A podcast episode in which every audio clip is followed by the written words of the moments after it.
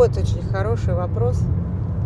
Имеет ли смысл переезжать в другую страну для того, чтобы заработать больше денег в другой валюте? Знаете, настолько актуальная тема сейчас, что, наверное, я выскажусь таки здесь. Может быть, кому-то покажется не совсем политкорректно по поводу того, что происходит в мире, но я приверженец э, поговорки, где родился, там и пригодился.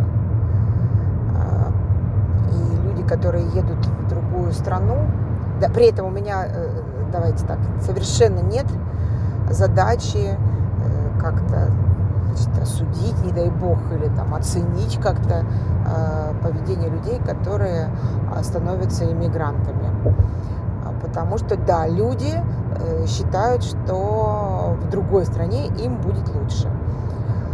Но надо помнить всем, кто собирается уезжать за деньгами или еще за чем-то, а, что первое, вам лично, вот вашему поколению, а, в этой стране,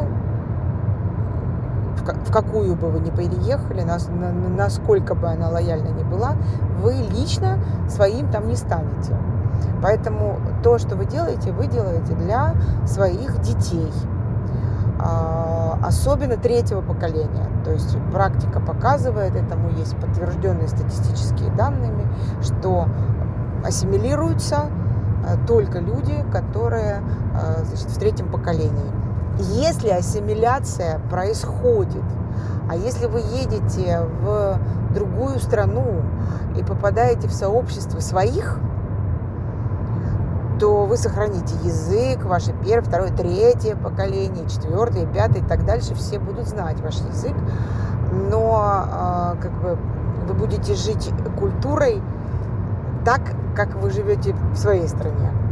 И этому тоже очень много примеров есть. Вот, при этом а, все равно люди мигрируют, люди э, чувствуют отклик а,